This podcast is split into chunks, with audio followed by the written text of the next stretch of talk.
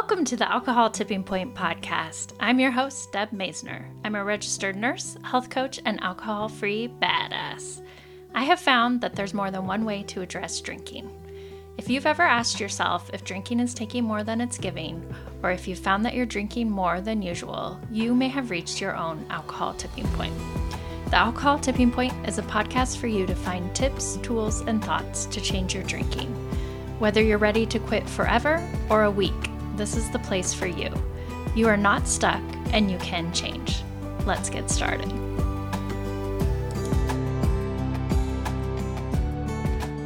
Thank you for listening to Alcohol Tipping Point Podcast. Today, I have the host of Happiest Sober. Her name is Madeline Forrest, and she's your sobriety hype girl.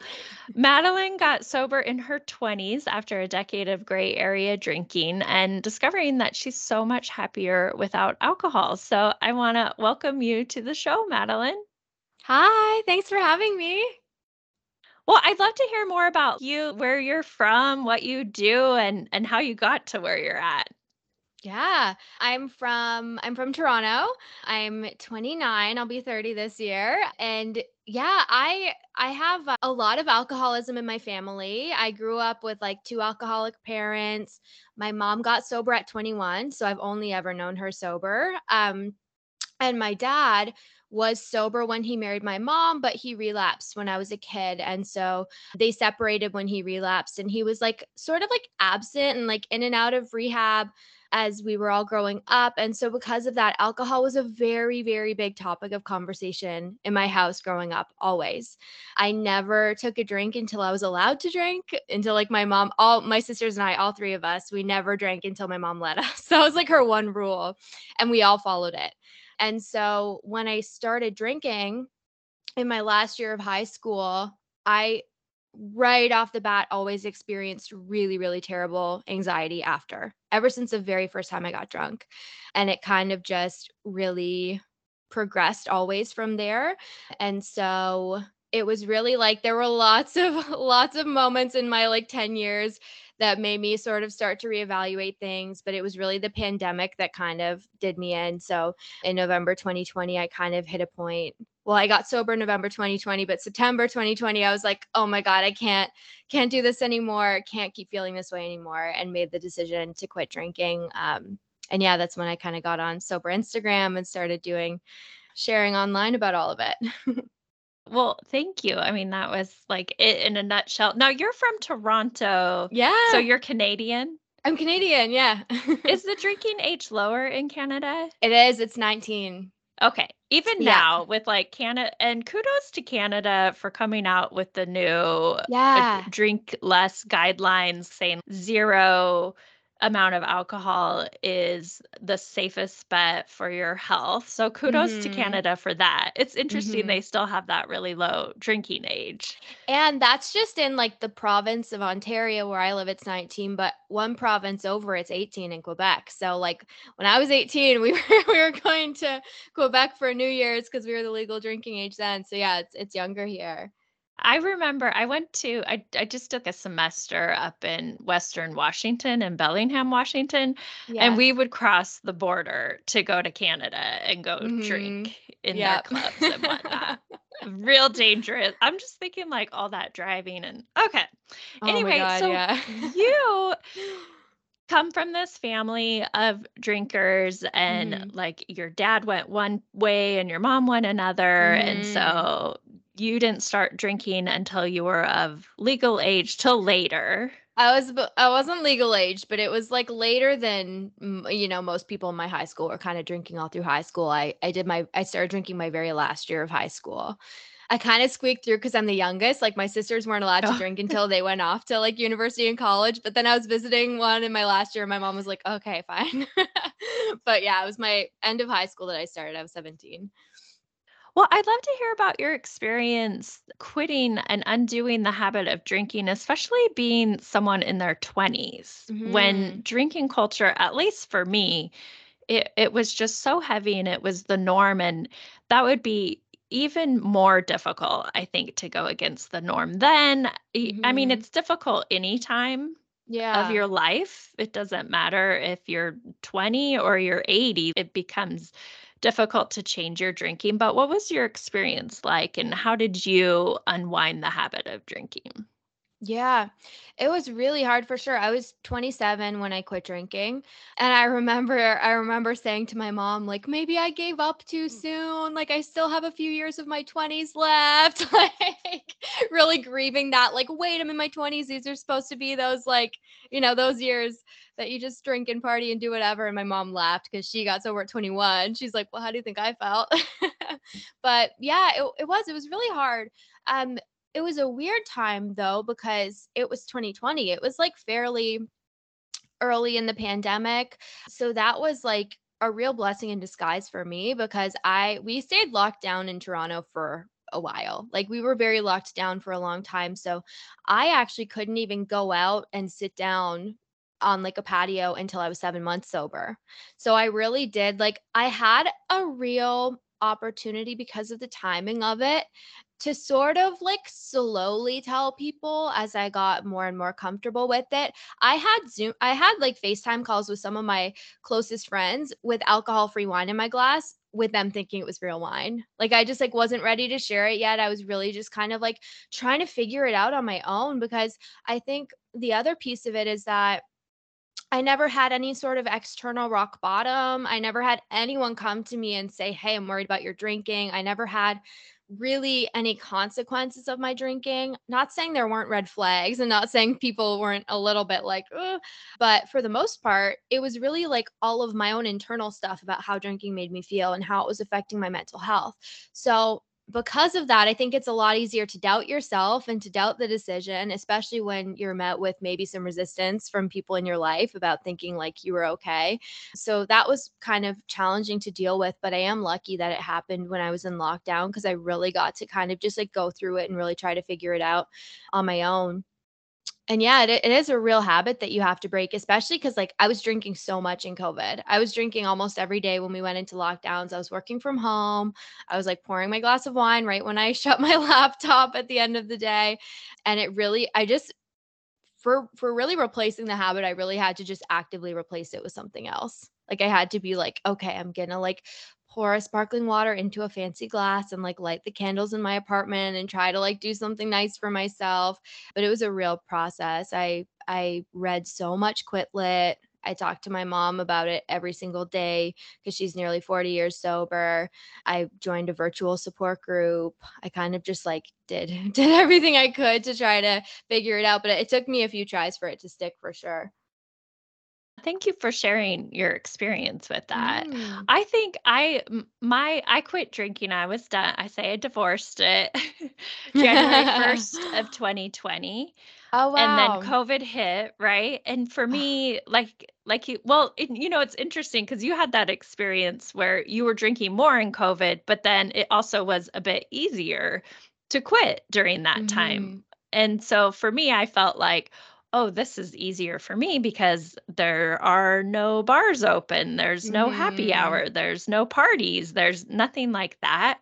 Although my big problem was drinking alone at home, but Okay. but I it would always be that next event, that next like, "Oh, but there's a bachelorette party, there's a birthday party, there's something coming up," and I yeah I would be really, you know, good and not drink, and then that event would come, and then I'd be back in my habit again, right? Mhm. Um, Mhm. so what were some of the other ways that you, uh, gave up drinking? Like, some of the more specific It's funny. It's so funny too because how you said that like you quit right before the pandemic and then you're like, "Oh my god, this is so easy. Now I have no events." I now looking back think it was such a gift, but in the moment I felt very like oh my God, this is so hard. The world's so uncertain and I'm living through this stressful time and I'm isolated. I'm in a, I'm in lockdown living alone and now I'm trying to get sober. I felt really bad for myself with the timing of it. I didn't really see it in the time as like this is an easy time to do it. I felt like a little bit poor me with the timing of it. But now looking back, I think thank God for the timing of it because I think it would have been so much harder had I been having to go out and do things like you said. But I did. I was doing weekly nights with my sisters because I was I was living alone and I was locked down. So I was really isolated. I was spending so much time alone. I had like my little COVID bubble where I went my sisters lived together, I lived on my own. I would see them every week and we were calling them like sisters nights where we get together and drink wine and get drunk. And then I was having to go to these sisters nights and not drink. So even that in itself was like such a challenge for me and one of the times that I slipped and drank again was was going to one of those nights. So that was hard, but yeah, yeah, it was really it was really all the things I said and also honestly Instagram. Instagram helped me a ton. Like that was a really really big piece of it for me and honestly still is today. I think it's an amazing accountability tool. Tell me more about how it was helpful for you and if there's like any accounts you follow if if someone's thinking about using Instagram to help them out. Oh my gosh, it was so helpful. I stumbled upon it. Like I was listening to a podcast and it wasn't a sober podcast. It was like summer 2020 when I was really kind of struggling with my drinking and I was listening to a podcast and I saw one of the episodes was called Sober Curious with Millie Gooch, who's the founder of Sober Girl Society. And the title piqued my curiosity because I had never heard that term before. I was like, Sober Curious, what is that? I listened and like everything she said resonated so much especially one thing that I always quote is she said like if if you saw a small fire in your kitchen, you wouldn't wait until your whole house was in flames before you put it out. You just put it out. And like that struck me. I was like, oh no, my kitchen's on fire. and so I went and followed her page and then kind of stumbled upon like so many others. Like Sober Girl Society was a big one. And then what happened was I would go like I wasn't sober yet. I wasn't even like really I hadn't I was starting to consider it a little bit, but I hadn't like seriously felt ready to do it yet. But I would drink and then I would be hungover and then I would like go, I would be like in a hungover shame spiral and I would go scroll sober Instagram pages and like found some comfort in that.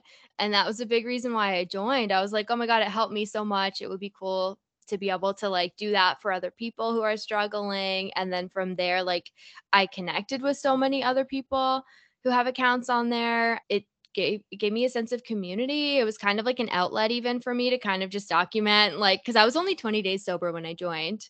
So it's kind of like a place for me to document it and it kept me accountable. It kept me hugely accountable and still does. Like it was like my why transformed a little bit even. Like i always say your why kind of transforms as you get sober, it starts like it started off like, oh my God, I'm suffering so much. I can't take it. And then it changes into like, oh, my life's so much better now. I don't want to go back there. But also, a big piece of my why is like the community on there too. I think that's a really powerful thing that really keeps you sober. Yeah, I think that it's such a good tool. I mean, one of the good things about social media, social media gets like a bad rep, but Yeah. there is this little corner that we call sober Instagram that Mhm. is really unique and special. Yeah, it's a special little corner of it. Yeah, and you can just you can even make an account. You can make an anonymous account because Yeah. with Instagram you don't have to put your real name or anything like that. So Mhm. if you Mine were wanting to for the first while. Yeah. Yeah, yeah. So if Mhm. you were listening and you're like, "Oh, I want to follow these accounts, but I don't want to do it with my main account," make a new one. You can toggle back and forth between your your personal and your sober account. Yeah. And then, like you said, you can just start following these sober accounts. You can use the hashtag sober and find like a Mhm. whole bunch of pages and inspiration and everything and, and just kind of use that as an extra tool. Yes. And like you said, accountability, because you can start posting things and you can start sharing, and then Mhm. people are following you for inspiration. And then it just kind of Yeah. becomes this thing. Yeah, Very cool. exactly. And then like in moments where in the early days if you're tempted to drink, that becomes a piece of it. Like I remember being like, "Oh, but I have my community on here. Like I wouldn't want to like let myself and them down." Or you know what I mean? Like it does. It helps so much. And yeah, make a fake Insta if you have to. Like if you just want to follow accounts and look at them, you can make a new anonymous one. Yeah, it's it's cuz it is like even that, it's something that's so scary to let anybody in on the fact that you're struggling. Like for me, I wasn't ready to tell anyone in my life until I was ready to do it. Like because I didn't it, it felt so much like if I say this out loud, if I let people in on the fact, then that's it. Like I can't mm-hmm. ever like mm-hmm. I'm not going to feel the same. I'm going to feel like they're thinking something or judging me when I drink and I don't want to feel that. So I really wasn't ready to tell anybody until I was actually ready to do it. So even just like the act of following an Instagram page on your personal Instagram can feel so scary because you feel like you're outing yourself a little bit. So yeah, you you don't have to do that. You can just even lurk them you can creep them, you can look, you can make a new anonymous account. It's so helpful. Yeah, and I think the other thing that's so helpful about it is realizing you're not alone. Yeah. There are so many people out there that are struggling with their drinking or changing their mm-hmm. drinking or sober curious. Like, and just to see these different people and uh, understand you are not alone. That's so mm-hmm. comforting. Yeah, it really is. It's it because you you really can feel so alone in it especially if like you know meetings aren't your thing it's something you can feel really isolated in so just to be able to see that other people feel the things that you're feeling it's very validating well, can you share and maybe speak to some challenges for young people who mm-hmm. are are sober, alcohol free now? Like how how do you date? So if you don't mind, I don't know I what don't... even your dating situation is like now, but what are some tips you have there? yeah, no, it's something I've started talking about a lot lately, which is funny. Okay, so I am I'm super duper single right now. Okay. I've been pretty much like in the I've had like when I got sober, I was only like a month or two out of a sort of longer term relationship and then since then I I've like I've dated pretty consistently. I'm just coming off of a 6 month break from dating and I just literally a few days ago got back on the apps. Okay. But I have some interesting insights about that because so I and to to answer your question, sober dating is something that is so nerve-wracking at first. That was one of my hangups about getting sober was like how am I going to date? I alcohol played such a role in dating for me. It played a role in all of my relationships. It was my favorite thing to do with a boyfriend was to have a wine with him. It felt so romantic. Like that was I could not wrap my head around how dating was ever going to feel as exciting again, as fun again, how I was even going to like have like the confidence to go on dates without it.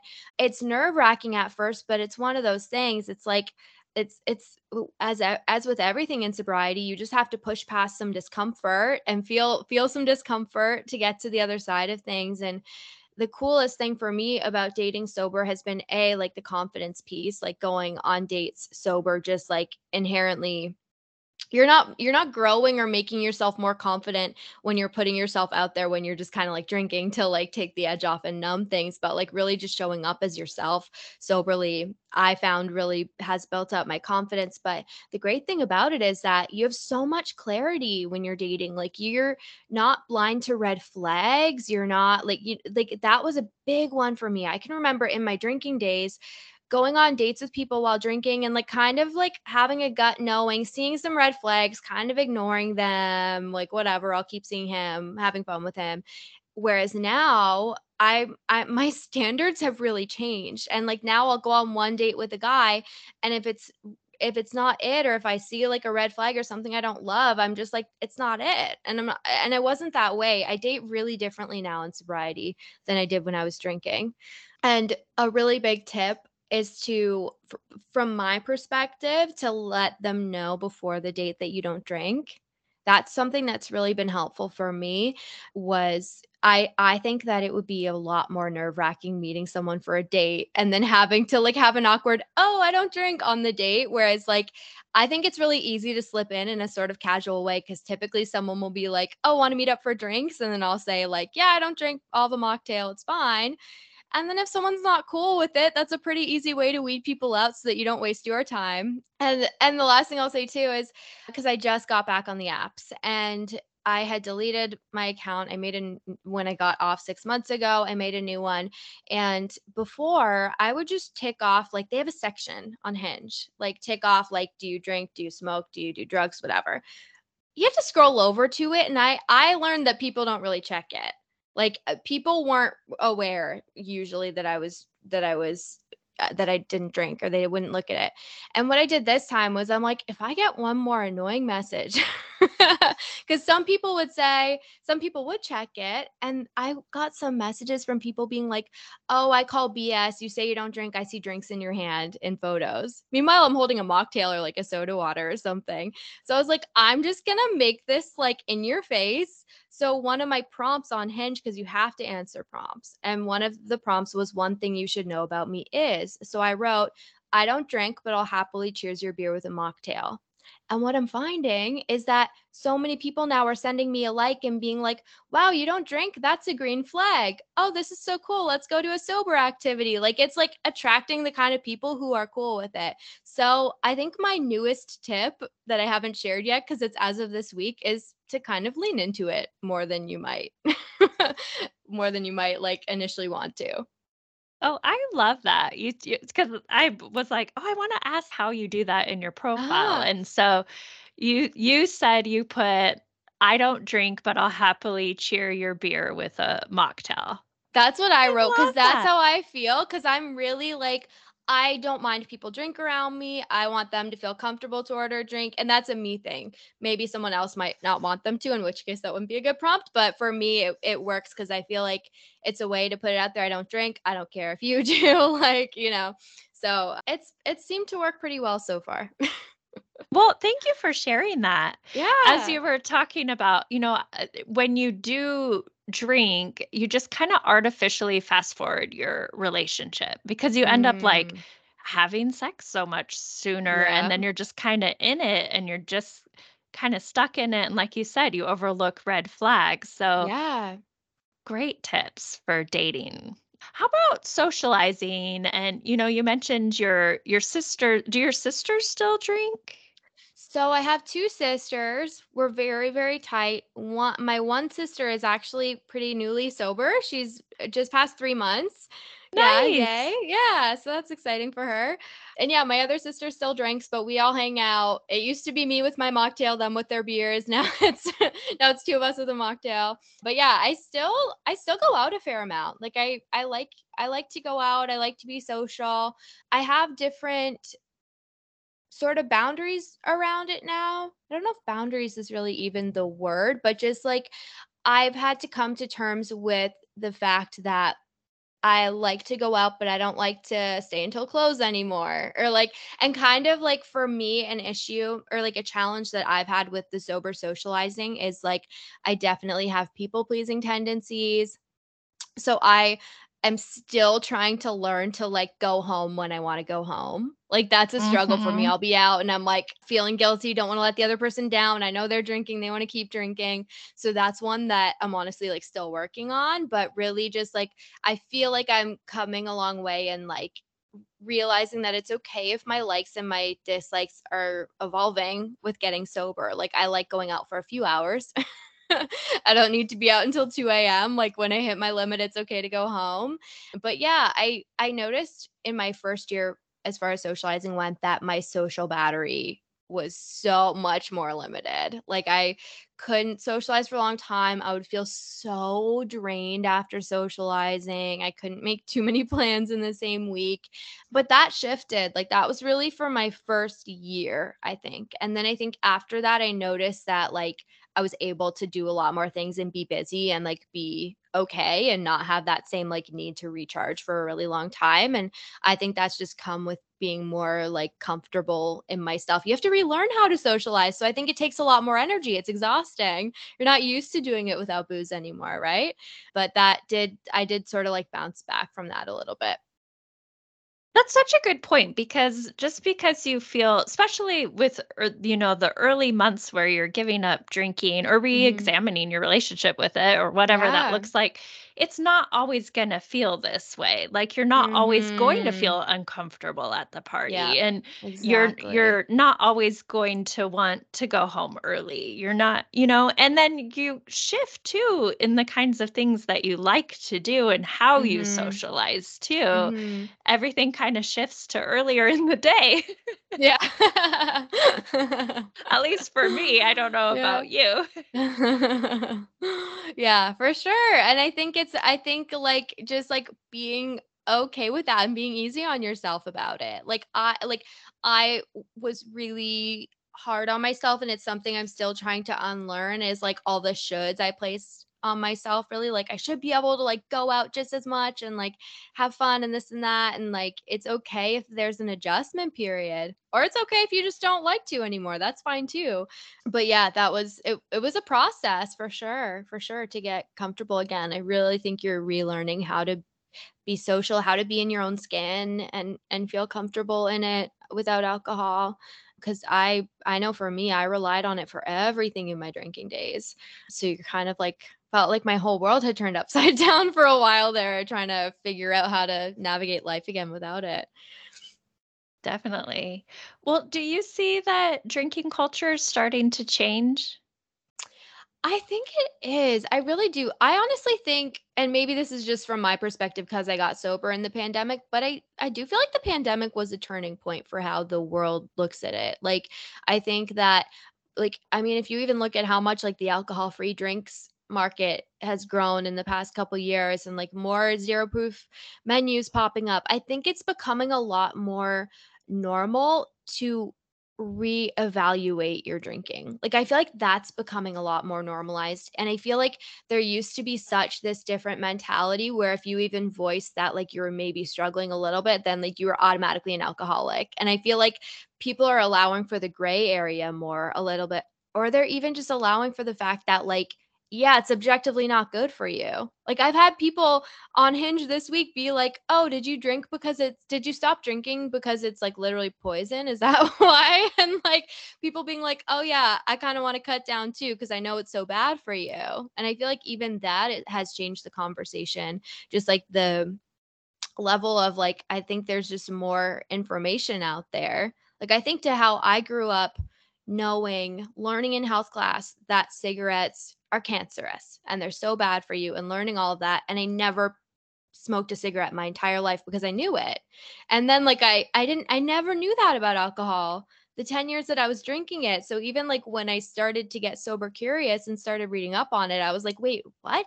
Like, why didn't I know this? So I think even the fact that more information is coming up is making it easier for people to reevaluate because even if they are reevaluating it because they're struggling, they don't even have to call it that. They can be like, "Oh, I'm doing it for my health." Like I think it's just I do think the conversation is changing and I think that it's a little bit more socially acceptable to be like taking a break or I'm not drinking right now.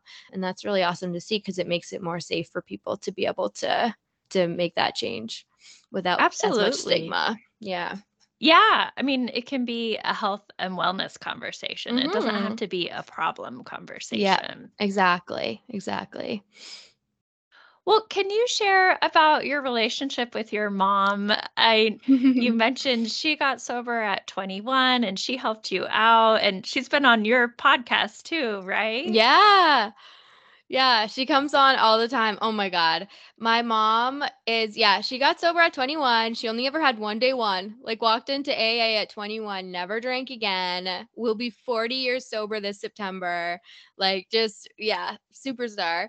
And I'm so I'm so close to my mom. My me and my mom and my sisters are a very very tight knit unit. We always have been. Like we grew up, it was just all, us girls in the house. It was like an all girl house. We were all best friends. So yeah, she's she she handled it so well with when I initially wanted to quit drinking because I really like as much as I've always had that close relationship with her and I've always told her like I pretty much tell her everything when I was struggling with my drinking that was one thing that I never let on to her because I just knew like I I knew if I said it out loud to her, I didn't I I knew I didn't feel ready to do it and I didn't want her to know what was going on with me because I didn't want to feel like she wanted me to do it and I wasn't ready. But when I when I started really actually thinking about getting sober and started trying to, then I talked to her and she handled it so well and that she was just like such a support for me without any agenda of like you need to do this. Like when I was really in that space of like trying to figure it out and like kind of going back and forth and like, hey, I think I need to do this, and then having doubts and having slips, like she never, she never made me feel like she I had to do it for her. Like not at all. She was just like kind of like a there for me to brain dump everything as I was trying to figure it out. While obviously like offering guidance and helping me, but I'm I talked to her. We had like before I would log on for work in the pandemic, we'd have like hour long like video calls before. I called her crying all the time just trying to figure it out and get through it and going through my grieving process of alcohol and all of it and she's just yeah i i always say i don't think i would have gotten sober when i did if not for her because i had that model of someone living a sober life and like being happy and like not she, she never missed out on anything. She never missed out on living life. She just like didn't drink and loved loves the fact that she doesn't drink. So even like having that like watching that right? And yeah i'm i'm I'm so grateful that I that I had that and that I had her as kind of my like support system. yeah. Oh, that, I, that's so wonderful to hear. Did she go to AA? Does she still go to AA? What's her story there? She went to AA to get sober and I think she stayed in AA for about maybe 5 years and then once she started having my sisters and I, then she kind of just like stopped going and it's just like yeah, just kind of thriving, just kind of thriving in her sober life. It, I think it like it got her sober, but she didn't stay in it. She kind of like I think got what she really needed out of it for that first 5 years and then was kind of able to just like go go on and and live life sober and and she it sounds like she has like a lot of sober pride and had it even mm-hmm. before it was a thing oh yeah for sure i think there are probably a lot of moms listening or parents listening and they may be concerned about their kids drinking or their young mm-hmm. adult children drinking. Do you have any advice for them? Hmm. I feel like my mom could probably answer this question so much better than me because I've never been in the in the parent shoes in the equation but uh, something i know my mom said we were just talking about this the other day funny enough is that she never she never said anything about my drinking to me because she knew that it was problematic in how much I loved to drink and how often I wanted to drink. Like she she kind of had that like that's going to have to be dealt with down the line, but otherwise like there was nothing happening. Like I was like when I would drink, I was a pretty happy in a good mood kind of drunk. There was never drama. There was never like things happening. So for that reason she didn't say anything, but my mom does feel very strongly that like when you see something that's problematic that like you do need to you you need to say say something and call them on it. Otherwise, you know, you could just be enabling. I think it, it's so hard. It really depends on the situation. But she did say, like, we need kind of truth tellers around us because it, mm-hmm. it does mm-hmm. force you to kind of look at yourself, right? She just didn't know the level that I was struggling because I really hid how much it made me struggle inside. Mine was very internal. I think for a lot of people it is. And especially mm-hmm. for our parents, we want to show up as the best version of ourselves. And if you have those yeah. people pleasing tendencies, you don't want to disappoint the your loved ones. Mm-hmm. And so mm-hmm. you don't want to show your hurt. It, it sounds like just from what you shared, she did the best thing by like just really being there and supporting yeah. you no matter what.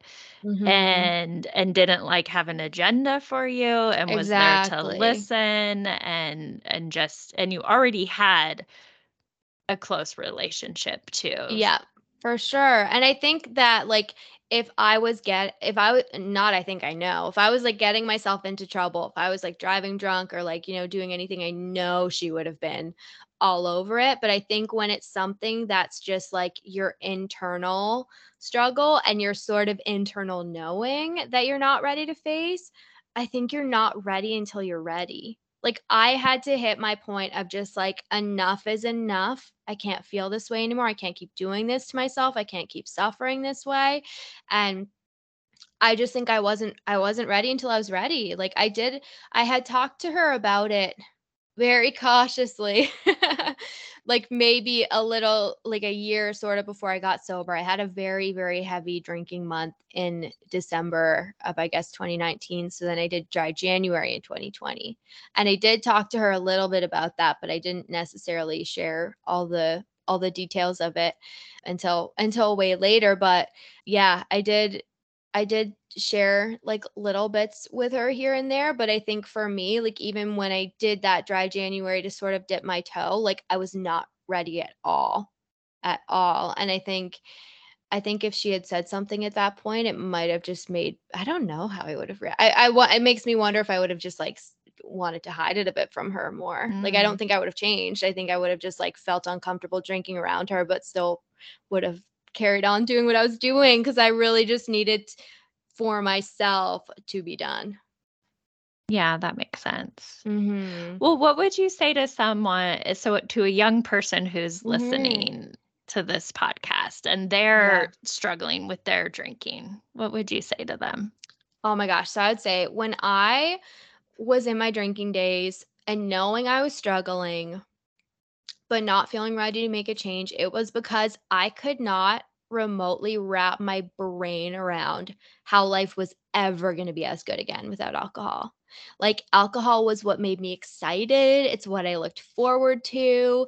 It was like my like it was my whole definition of fun. It was how I connected with people. It was how I let loose. It was how I took the edge off of the a bad day if I had a stressful day at work. Like it was all those things. And I just like even when I did that dry January, I came out of it being like, yeah, no, sobriety is not for me. That was really hard because like I was so reliant on alcohol for for enjoying my life. And what I would say to that person is that, like, you have no idea how much better life gets when you get sober. Like it gets so much better, but you just have to let yourself go through that adjustment period. And it's going to feel hard. And if it does, if you do cut booze out and it feels like, well, I have nothing to look forward to right now, that's not how sobriety feels. That's just how early sobriety feels. That's like you're going through a grieving process, you're in that adjustment period, but how it feels then, that's not a reflection of sobriety. That's just like the hard part. And if you can just like continue to push through that discomfort, life gets so much better. And there's no better feeling than finding all of those feelings that you used to re- rely on alcohol for, then starting to feel them from your life and being like, oh my God, I'm just finding happiness in like what I'm doing. And it's not coming from the alcohol anymore. It's coming from my life. And like it's it's so beyond worth it. Even if it feels like you can't wrap your brain around it, because I couldn't, it gets so much better. And like you you don't know until you know. And it's so worth it to hang in through all the bad days to get there. That's just beautiful. Thank you for sharing that. yeah. What what are your plans for the future? Oh my gosh. So I actually, in less than three weeks, I'm hosting my first sober trip to Costa Rica. so I'm going, it's so, so exciting. I'm hosting, yeah, a group of sober people to, to a Costa Rica trip. And I actually have another one coming up in September to Spain. I think you said this will be out in June. It will still be open to book. So, doing sober trips, which is still beyond exciting to me and I'm I have my podcast that I'm continuing with. Yeah, I'm kind of I guess I'm kind of seeing where the future takes me, but there's kind of like lots of exciting things coming up. That's wonderful. Mm-hmm. Well, how can someone find you? Yes. So they can find me on Instagram at happiest sober or check out my podcast, Happiest Sober Podcast. Perfect. I'll put the link in our show notes. I want to thank you so much for being on the show. This is just like really inspiring. I loved hearing what you had to say. I think it's going to be so helpful. I'm looking forward to being on your podcast. Yes, I can't check that out. You. And just thank you again so much. Uh, thanks so much for having me. It was so fun chatting. Thank you so much for listening to this episode of the Alcohol Tipping Point podcast please share and review the show so you can help other people too. I want you to know I'm always here for you, so please reach out and talk to me on Instagram at Alcohol Tipping Point and check out my website, alcoholtippingpoint.com, for free resources and help. No matter where you are on your drinking journey, I want to encourage you to just keep practicing, keep going. I promise you are not alone and you are worth it. Every day you practice not drinking is a day you can learn from. I hope you can use these tips we talked about for the rest of your week, and until then, talk to you next time.